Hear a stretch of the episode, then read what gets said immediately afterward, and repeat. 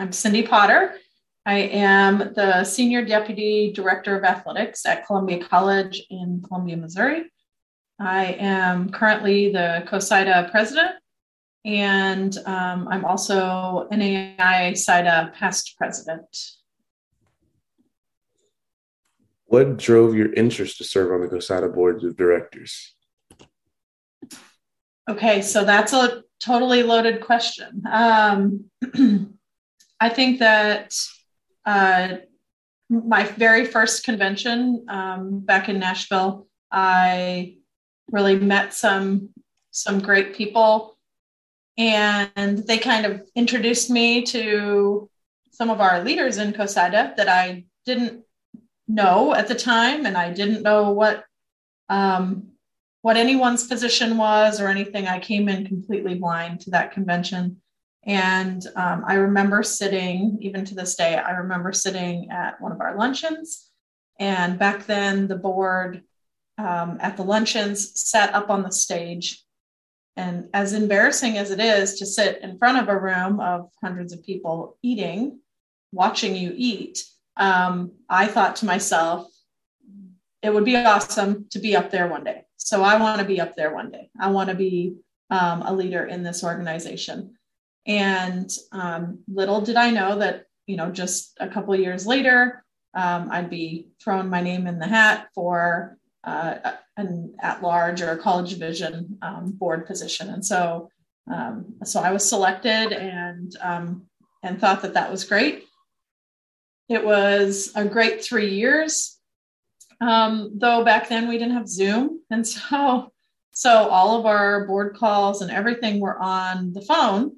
And um, I think that my first two years on the board were it was just a lot of listening because because it's really hard to get a word in when you're on the phone and there's you know 25 people and everyone's trying to talk and um, and so I was someone who just sat back and and listened a lot. Um, and it wasn't until my third year that I really, you know, took initiative and and got involved. And and when I rotated off the board, uh, I became NAIA SIDA president, and that was um, that was enough leadership for me. That was enough work um, that I felt like, okay, I'm I'm glad I've rotated off the SIDA board, um, take on this new role and this new leadership, and um, really enjoyed that. But towards the end of that presidency, I thought, you know, really, I, I do aspire to be COSIDA president one day and um,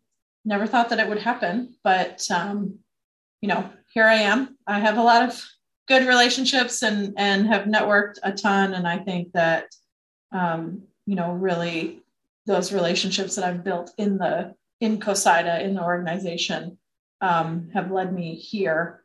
And a lot of them just kind of set that tone and um, and I wanted to be like them. So so that's how I got here. What are you most thankful for in this industry?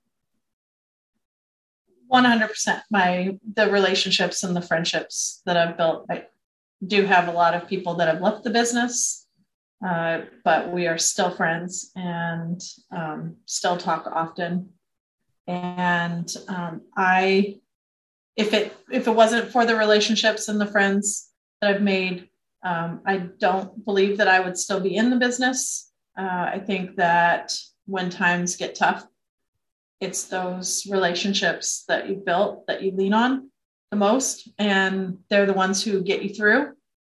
And so i think that over the years you know you you grow and you mature and and you've got your friends that you know that you knew when you were young and these are friends for a lifetime. Uh, these are friends that i wouldn't have otherwise ever met.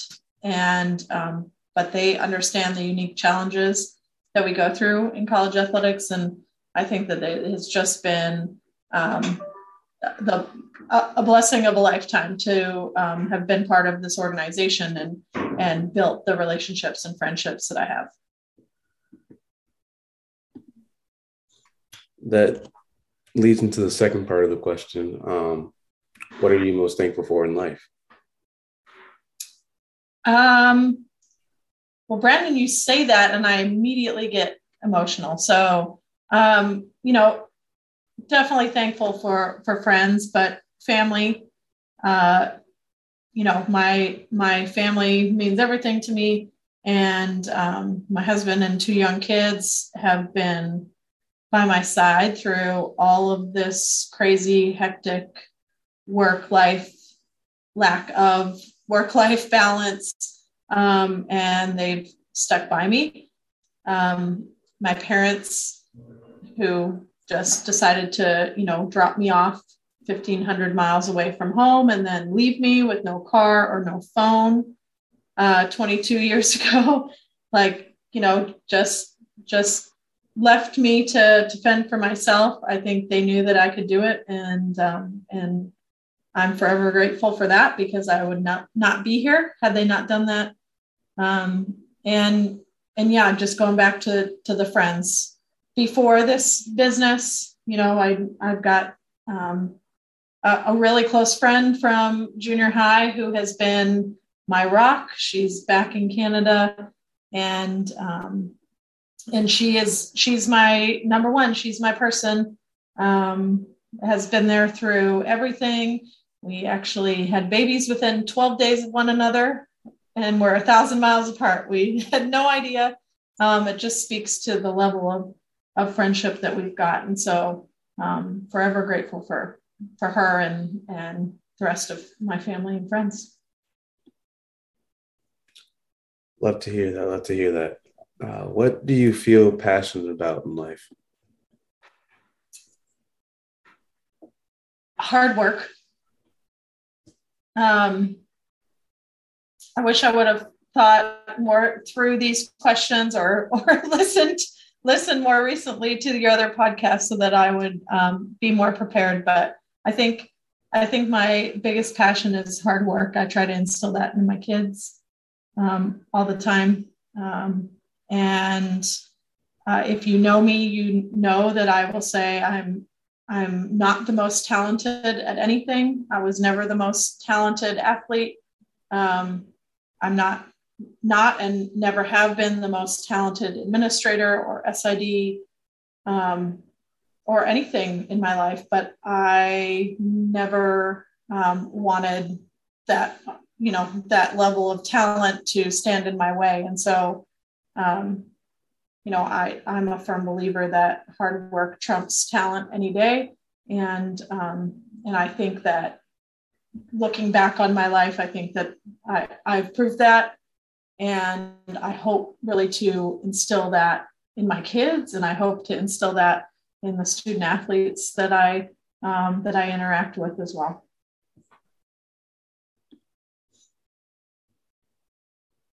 Uh, circling back to your personal life, uh, what's something that's on your bucket list? Oh wow. Um, I would say I have a lot of things on my bucket list. I've never traveled overseas, so I would love to travel overseas. Um, would love to travel down under and um, and make my rounds through Australia and New Zealand. Um, ultimately, I really hope to raise two grateful and passionate kids. Um, they're still young at this point, and so so really, you know, fulfilling them fulfilling their dreams is one number one and number two on my bucket list. Um, and other than that, probably you know retiring someday and and um, working down at Disney World. So, focusing back on COSIDA, what's something that COSIDA membership doesn't know that makes board membership so rewarding?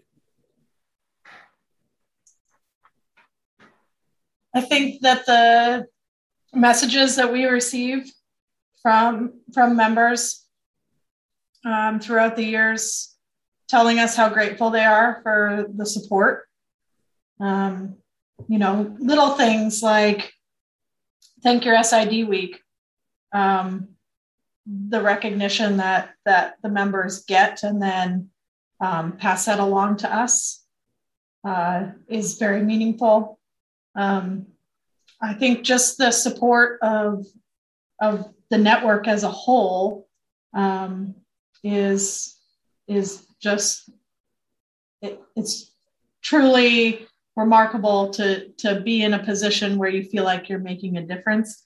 And um, so when members reach out to tell us the good and the bad um, that makes me realize we are making a difference. And, and not everybody agrees with the choices that we make or um, a stance that we take but um, knowing that that members are listening and people are listening coaches administrators um, it makes a huge difference in in how we proceed and and how we do business at the board. What's your biggest challenge as it relates to the profession now and in the future? I think our biggest challenge is probably out of our control and that is just college athletics. Um, you know, the future of college, college athletics is is our biggest challenge. Um, where we're going with it, and and we really we have no control over it.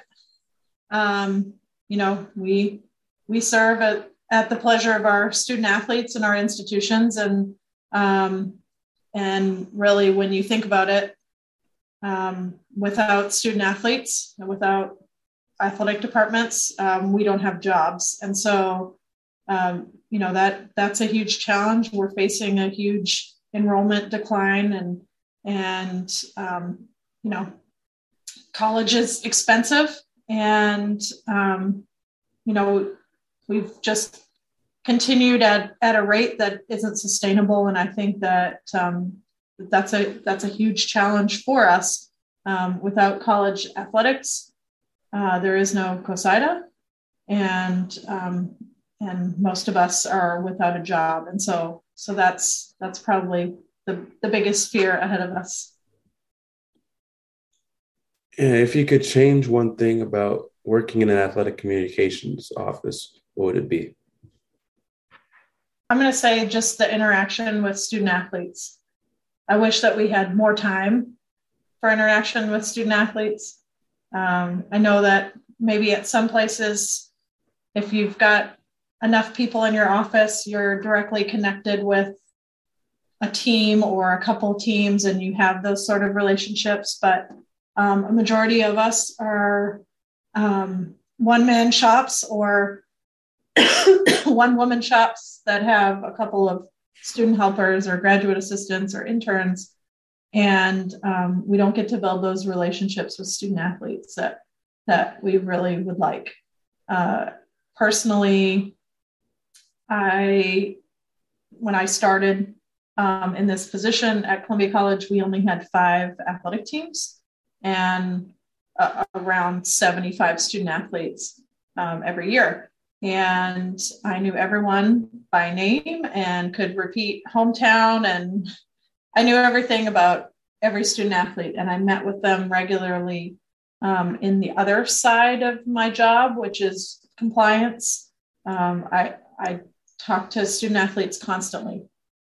And I think that that has changed because now, again, personally, we've got, um, we went from five to now we have 20 um, 20 teams and um, about 360 student athletes. And so, uh, so I, you know, I'm really missing out on that that connection. And so I think uh, I'm not alone in that, and that's where we get our greatest joy. Um, doing this doing this job is seeing student athletes succeed and and having those connections with them is huge. And so, so it's definitely something that I would love to see change. And then, can you tell us something that few people know about you? Hmm. There's not too many things that people don't know about me anymore. Um, I, when I say that I am blind, I'm legitimately blind. I, um, uh, I'm legally blind in my right eye with my glasses on. Um, I have had two major eye surgeries in my lifetime one when I was a senior in high school, and one um, just less than three weeks after um, having my daughter. And um, both were significant uh, significant events in my life. And um, so when I say that I can't see that and people kind of laugh, um, it's legitimate. I, I really, I really struggle and, um, and it's probably my biggest fear in life is, is losing my vision. And so, um, so that's probably something that people don't, don't really know about me. And lastly, how would your best friend describe you in four words or less? Okay, so I did my homework on this one. I knew you were going to ask this. Um, and so I asked a couple of close friends and, and coworkers. Um, and I asked them to just give me a word. And um, the first word is tenacious, which I don't disagree with. Um, but tenacious because I definitely am stubborn, um, but I, I stick with um, stick with my goals and and and eventually you know see things through. Stamina was a word that was given because because I'm constantly on the go and um, and don't sleep very much. Personal choice, not recommended to anyone, but I don't sleep very much just given everything that I've got going on. Um, giving, I love, love, love to give to people. Um, it's my favorite thing to do. I definitely go overboard on on gifts and um, and so I I love to be a giver to to others. And then um, this one kind of goes with with stamina, but um, a multitasker. So that was given to me by our very own Jeff Hodges. Um, he said, he said awesome at first, and I said no, I'm I can't say that about myself, but um, but he said multitasker. Uh, he doesn't know anyone else who can um, who, who carries as much as I do and and makes it all work. And so I would agree. I think that there are lots of people in this world that have a lot of things on their plate and are able to multitask very well. Um, I just happen to be fortunate enough to be to have this platform and for a lot of people to see how many just how many things I've got on my plate. Um, I'm don't take that for granted and and you know don't recommend taking on as much as as I do, but um, multitaskers definitely in there. I think um, without being said, being a multitasker is kind of a requirement in this industry with uh, with all of the tasks and things that um, athletics communicators have to deal with. But um, thank you for your time and joining uh, this last week of executive session. Thank you so much, Brandon.